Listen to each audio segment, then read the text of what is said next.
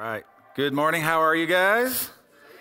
Nice. Welcome to the first ever regularly scheduled uh, 11 a.m. service.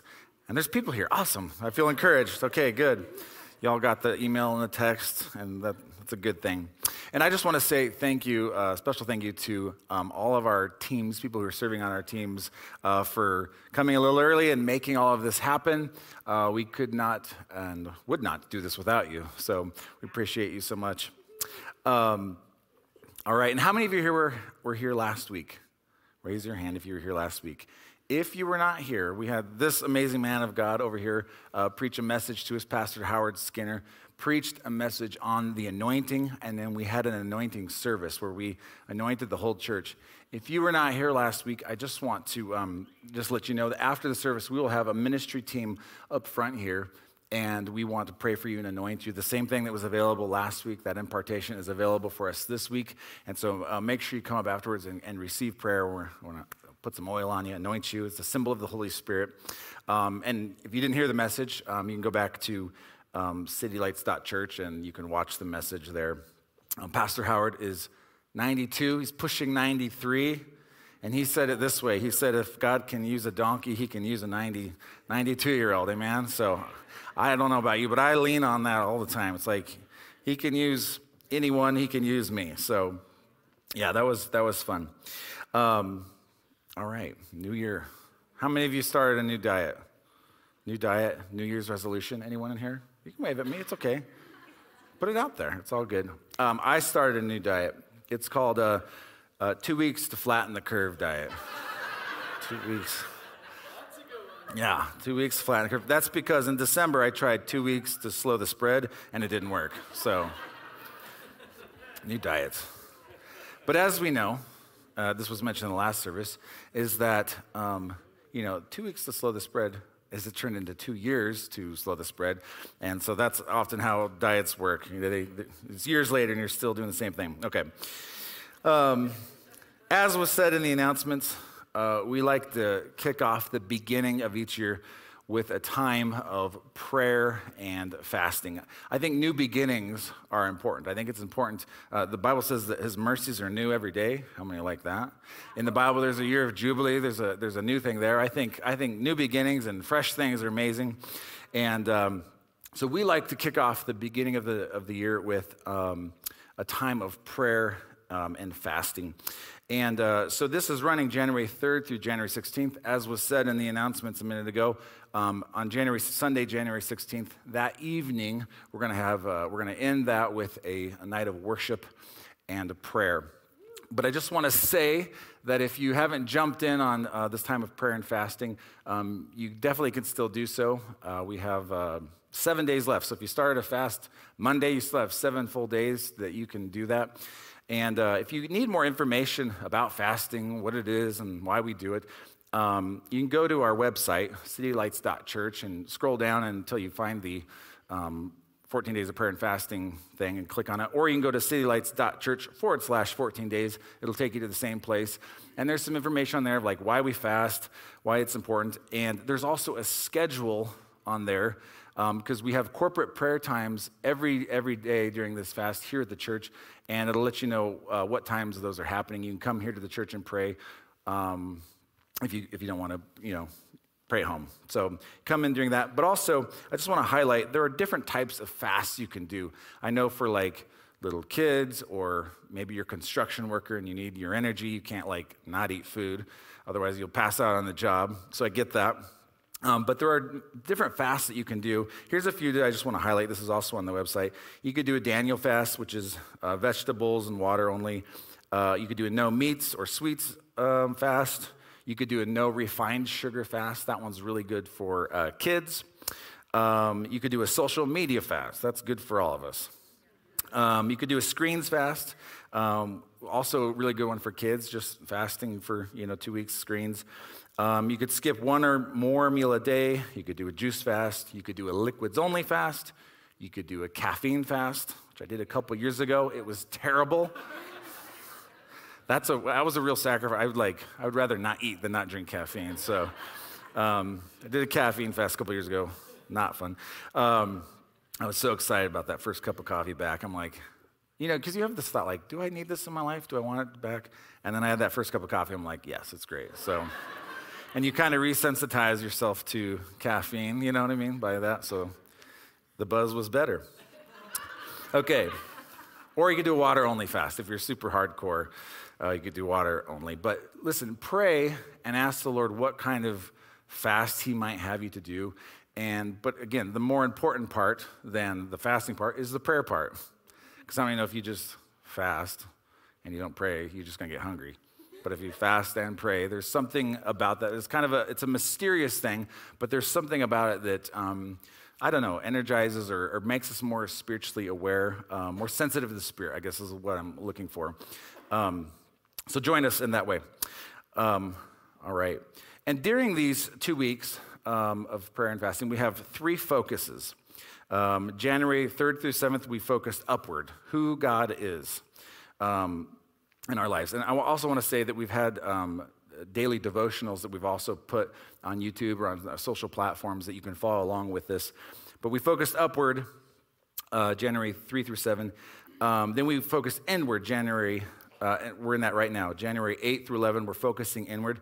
Who are we in Christ? Who is Christ in us, and who are we in Him? And then the last one we'll do next Sunday uh, is out, outward. So upward, inward, and outward. And outward speaks of the overflow out of our lives. Many of us, um, we're not shining the light and love of Jesus because there's no overflow in our lives. We need an overflowing in our hearts if we're going to touch the world around us. So we'll talk a little bit about that um, next week. But this week, I want to dovetail um, with our theme, and I want to talk about the inward focus. Who are we in God? Who are we in Christ, and who is Christ in us? Christ in you, the hope of glory. Amen. We are seated with Christ in heavenly places.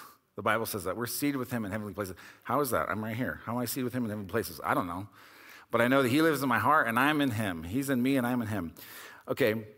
Um, and I, I think Christians, so many times we, we fall so short, all of us, I think, to a degree, fall short of knowing who we really are in God, who we really are in Christ Jesus. I think if we could see ourselves for who we really are, we would live up to so much more potential. We would struggle so much less with doubt and insecurity and sin and those kind of things if we knew what Christ had done in us. And I want to just focus on that and talk about that a little bit today. Um, there's, a, there's an author and a motivational speaker named uh, Simon Sinek. Um, to my knowledge, he's not a believer, but he does um, talks to corporations and he's written some books um, on leadership. And he says most corporations, they know what they do and how they do it, but they don't know why they do it. Okay? A lot of companies lose their edge in the market because they don't know why they exist. Um, someone might say, well, they exist to make money or exist to bring a profit to the shareholders. Well, that's good. How many know that if you don't have a profitable company, you got a problem? But more than that, it's really important that um, companies, nonprofits, and churches, um, schools, and universities, it's very important that they um, have a why for what they do. Why do they exist? And many times they lose their edge in the market because they don't know why they exist. Here's the deal they should have a why. They should have a why. Uh, we as a church, we have a why. Why, do, why are we doing this? You know, it wasn't because Pastor Kurt couldn't figure out what to do with his life. He's like, I guess I'll start a church, right? Um, if you want to learn about our why, you can come to our Belong class, and I talk about why we exist and why we felt like the Lord was saying yes to this. but I think um, many believers, we kind of know what we should be doing. Like, we kind of know the what, because you read the word and it's like, I should be praying. I should be reading the word. I should be in fellowship with other believers. Okay, we kind of know what it is. Um, we kind of know how we should do that. Um, and we might even kind of know why. You know, like, why should I witness? Why should I tell others about Jesus? Well, because eternity's in the balance, right? Why should I tithe? Well, we need to finance the kingdom. We need to finance the, the work of God. Um, why should I be in community? Well, because you are stronger when you're with other believers who are like minded. But I, want, I think believers, Christians, we have to take this a step further. More than even starting with why, we have to start with who. If you don't know who you are in Christ, you will not end up with the right answers or the right kinds of motives. You can come to church and you can hear about all the great things we're supposed to be doing. We could talk about the verses that talk about provoke one another to love and good deeds. We could do all that. But if you don't know who you are in Christ, you will end up with the wrong motives and you won't understand why you do or should be doing what you do. Who is Christ in you and who are you in Christ? We need to start with who. It's a question of our identity in Christ. This is so profound for Christians to understand their identity. Um, I kind of already asked this, but um, I guess not many of you set New Year's resolutions, which is fine because uh, New Year's resolutions oftentimes have a high rate of failure, right? A lot of people don't do them because they're, they have a high rate um, of failure. I think goals, I'm kind of a goal guy. I think goals are good. Um, I don't set many of them because you're not supposed, you can't do too many goals at once. You got to kind of narrow, narrow the view there. Um, because I think if you can hit 80% of a, hitting a target is better than 100% of nothing. And so I think goals are good. Um, and in my life, I've had some success in keeping them. And so I think that makes me an authority on the subject. So. I'm not going to just talk about goals today, don't worry. Um, my wife is very disciplined in some areas, and I'm like disciplined in other areas. I'm pretty good with like physical activity. She's really good with like a diet plan. If she picks a diet plan, that girl can stick to it. Not me. If there are carbohydrates in the, in the, in the kitchen and I'm trying to cut back, it's very hard for me. I'm like, we got to get that stuff out of the house. But um, I want to, for the sake of illustration, I want to give you one key to keeping goals or to keeping New Year's resolutions because it lends to my point here. What most New Year's resolutions fail to address is not why, but who. Everyone knows why they need to lose weight. Everyone knows why they should read more and do social media less. Everyone knows why they should make their bed and floss. Everyone knows why they should get to bed earlier, wake up on time, and get to work on time. Is pretty self evident. Everyone knows why they should quit smoking. But many times these goals, these resolutions fail because they don't address who. They don't address identity. Okay? I'll give you a personal example in my life. You're to have to take this example and cater it to yourself.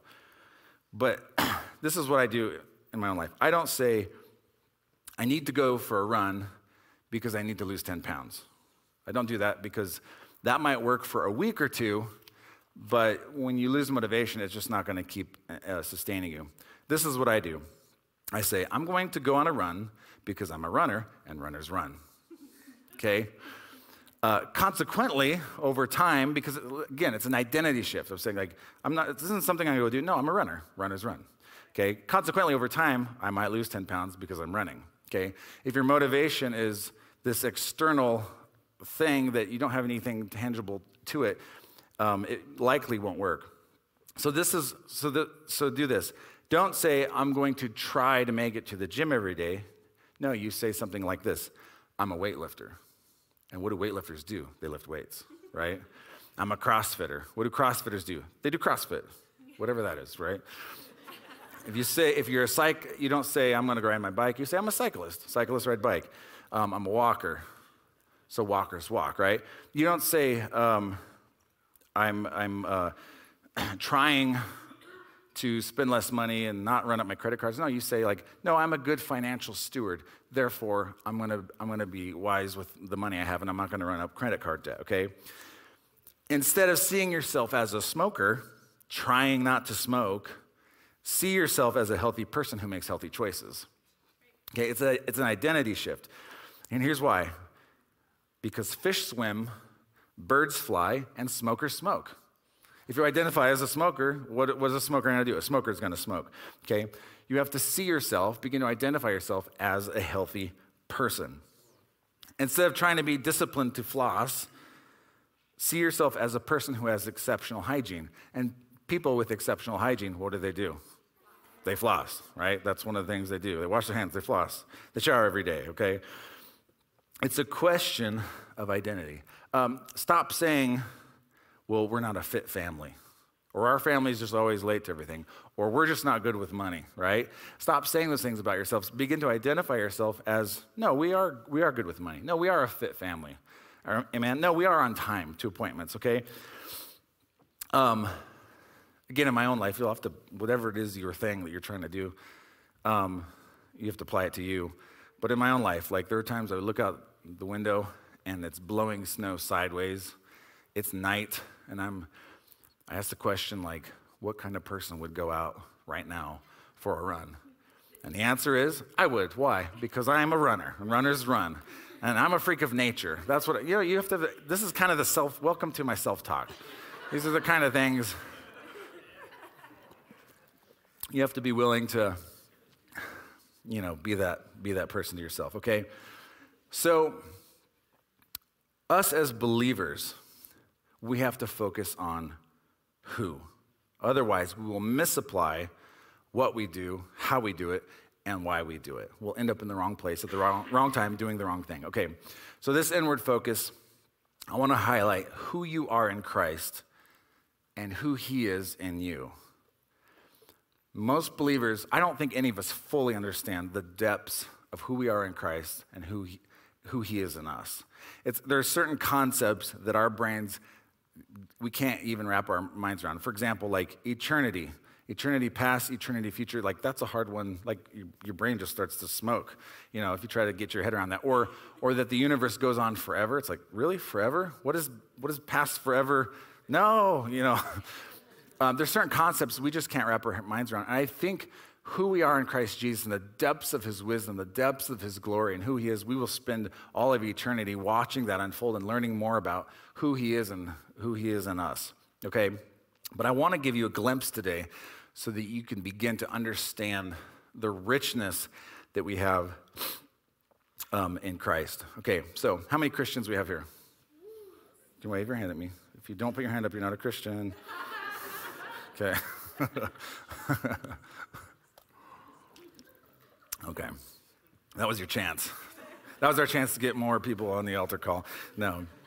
Okay, are you a Christian? I want to talk to you about you. Okay? I want to talk to you about you. Let me give you a few attributes of who we are. Number one, you are a new creation.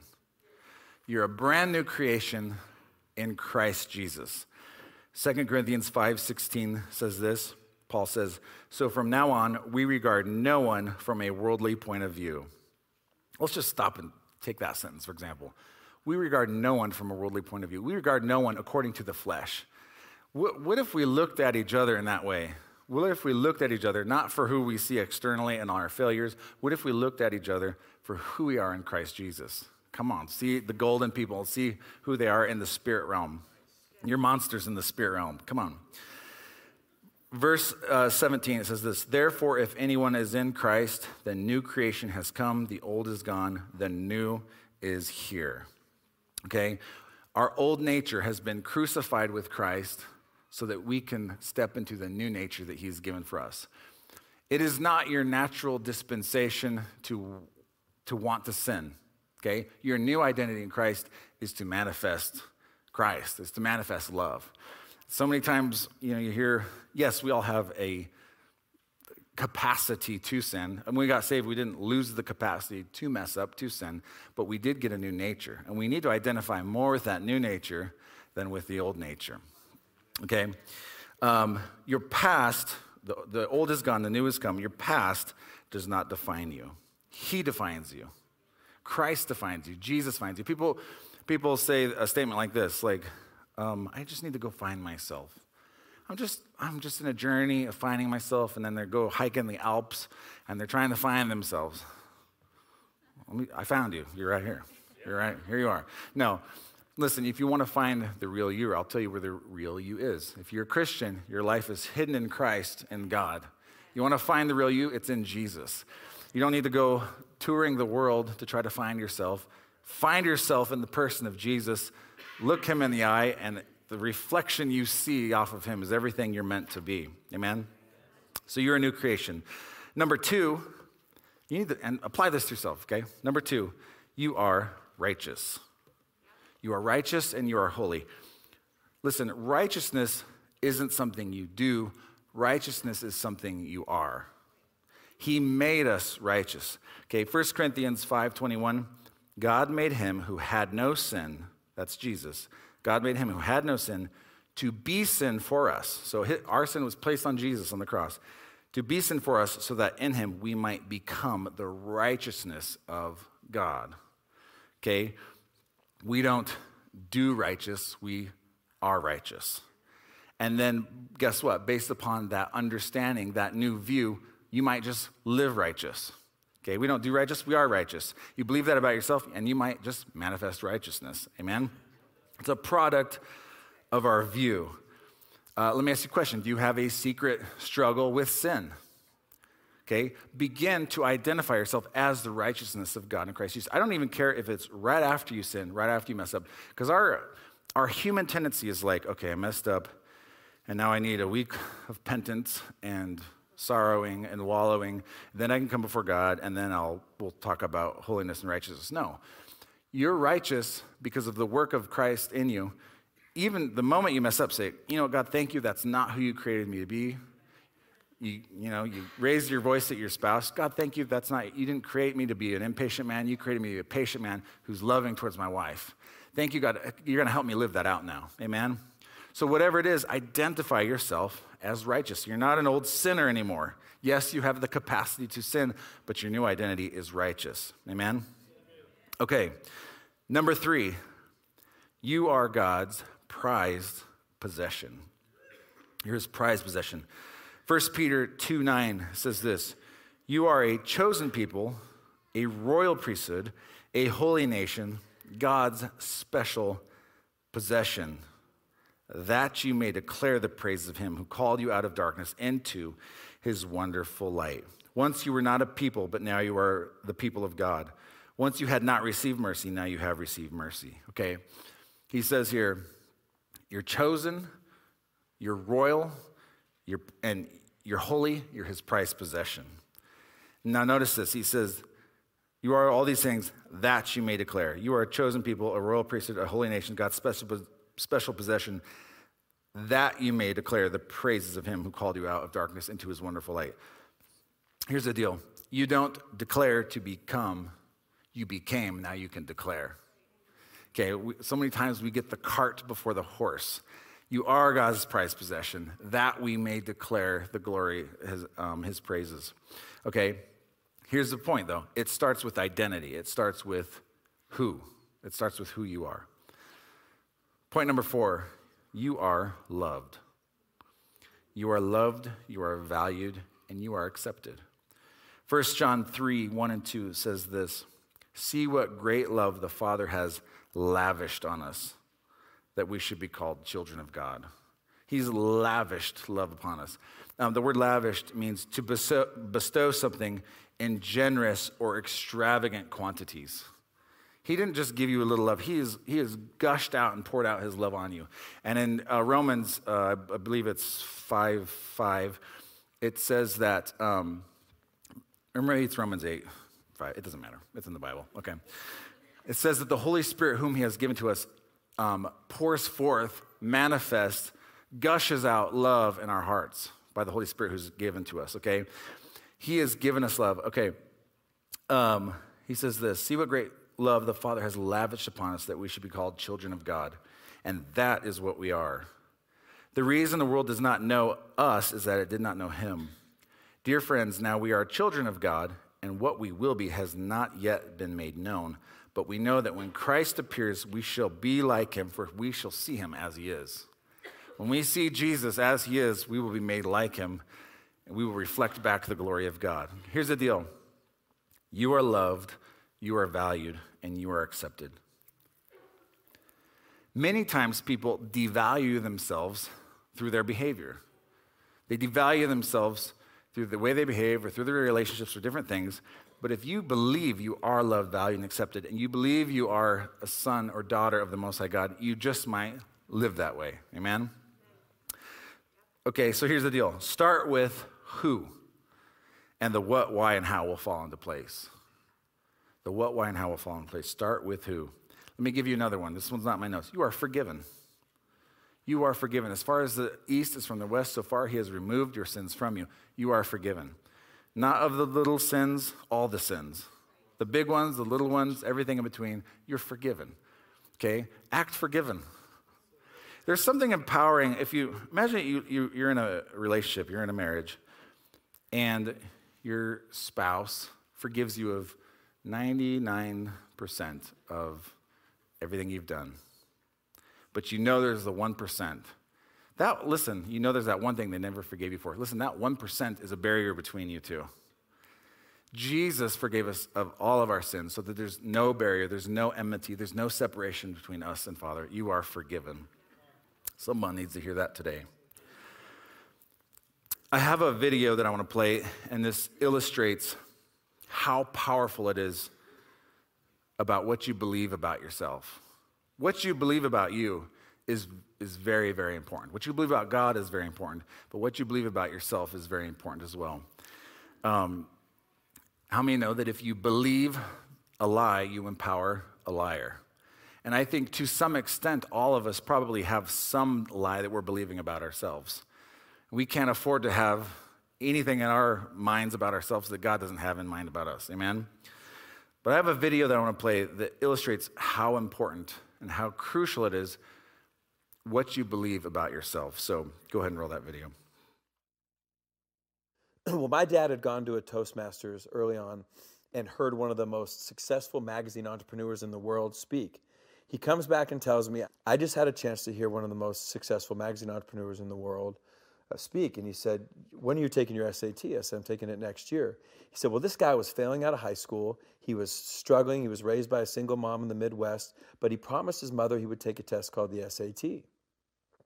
So he takes the SAT in May his junior year, doesn't expect anything, gets his score back in June. Now, the SAT, which I don't know how many your population know, but it's, it's a standardized test with a math part and a verbal part. Both are scored out of 800 points. Well, this guy takes it. He's, he's bombing. He's failing out of school. He doesn't expect anything as he's telling the story at Toastmasters. Well, he gets a 1480 out of 1600. So he's stunned, right? That would be for the smart That's people that listen to your podcast. Insane, yeah. Right, cognitive dissonance. Right? I got a like, 900 on my SATs just Right. to give people a frame. Right, and I got a, 10, 990. Excuse and me. I got a 1010, right? I was just hey four digits. It was a miracle, right? And and but it's a hard test, and it, you you know it's a variety of different things. So he gets the score, and his mother, doing what any mother would do, knowing her kid, says, "Did you cheat?" Right? She knows her son, and he says, "I swear to God, I tried to cheat, but the way the numbers were and the scantrons and the bubbles, you couldn't cheat." So she says, "You mean to tell me you really got that score?" He said, Yeah, I got the score. So he's stunned, Tom. So as my dad's telling me the story, I'm like, Okay.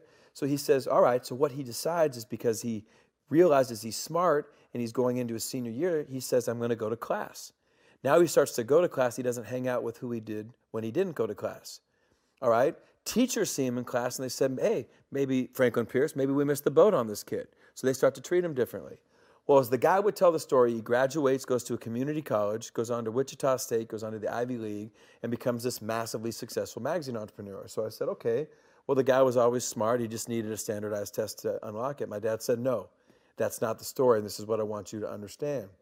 He said, 12 years after all this guy's success, he gets a letter in the mail from Princeton, New Jersey. Doesn't think anything about it. The next day, his wife says, You're going to open it. He opens it. True story turns out the SAT board will periodically review their test taking procedures and the policies. The year he took the test, he was one of 13 people sent the wrong SAT score. His actual score was a 740 out of 1600. And he said, People think my whole life changed when I got the 1480. But what happened? My whole life changed when I started acting like a 1480. And what does a 1480 do? He goes to class. He acted like a 1480 because he thought he was a 1480. This is how profound it is to believe what you believe about yourself. Proverbs says that as a man thinks in his heart, so is he. You, you as you think about yourself, you are a manifestation of your self image. And so we need to have not our image, but God's image. Amen. Okay. Why don't you stand to your feet? And I'm going to have the, the ministry uh, team come forward. And this morning, if you need prayer for anything going on in your life, we are honored to pray with you. But I want to say, especially those of you who weren't here last week, make sure you come down and receive the anointing that was imparted to this church uh, last week. You might act like a new creation, a righteous person, God's prized possession, and you're loved, valued, and accepted if you believe you are. Our belief determines our reality. Here's the deal you and I have a God given right to lay claim to those things that I just said. You have a God given right to not have your past define you because you're a new creation in Christ and His mercies are new every day. You have a God given right to believe and know that you're holy and righteous in His sight because you are. You have a God given right to know that you're God's prized possession. And you have a God given right to know that you are loved, valued, and accepted by Him. Lay claim to those attributes and identify with them, and you watch what God does in and through you. We all have a plan. God has a plan, purpose, and destiny for every individual in this place. Many times we limit what God wants to do in us and through us because of roadblocks right here. And we need to, we need to believe this and receive this in our lives. I want to pray. Now, let me give you an application real quick. Is there a sin problem in your life? Start with who? Start with identity. Is there a motivation problem in your life? Start with who? Stop identifying as the, the person who doesn't do those things. Is there an insecurity problem in your life? Identify as who. You don't have to be secure. You're secure in Him. Is there a depression problem in your life? Start with who? Start with identity. Whatever it is in your life, identify as that thing and identify as Christ has identified you. So, Father, we love you. I thank you for every individual in this place. We thank you that your mercies are new every morning. Lord God, we thank you that we are sons and daughters of the Most High, High God. And God, I pray for a spirit of wisdom and revelation, Lord God, to just be imparted to us today, that we can actually receive these things that you speak about us. We can receive these things from you, Lord. We can believe these things about us, Lord God. And I thank you, God, that that will manifest in our lives. So, God, we worship you today. We love you today. We thank you for today and thank you for a new year. And uh, we thank you for new beginnings. We love you, God, in Jesus' name. And everybody said, Amen.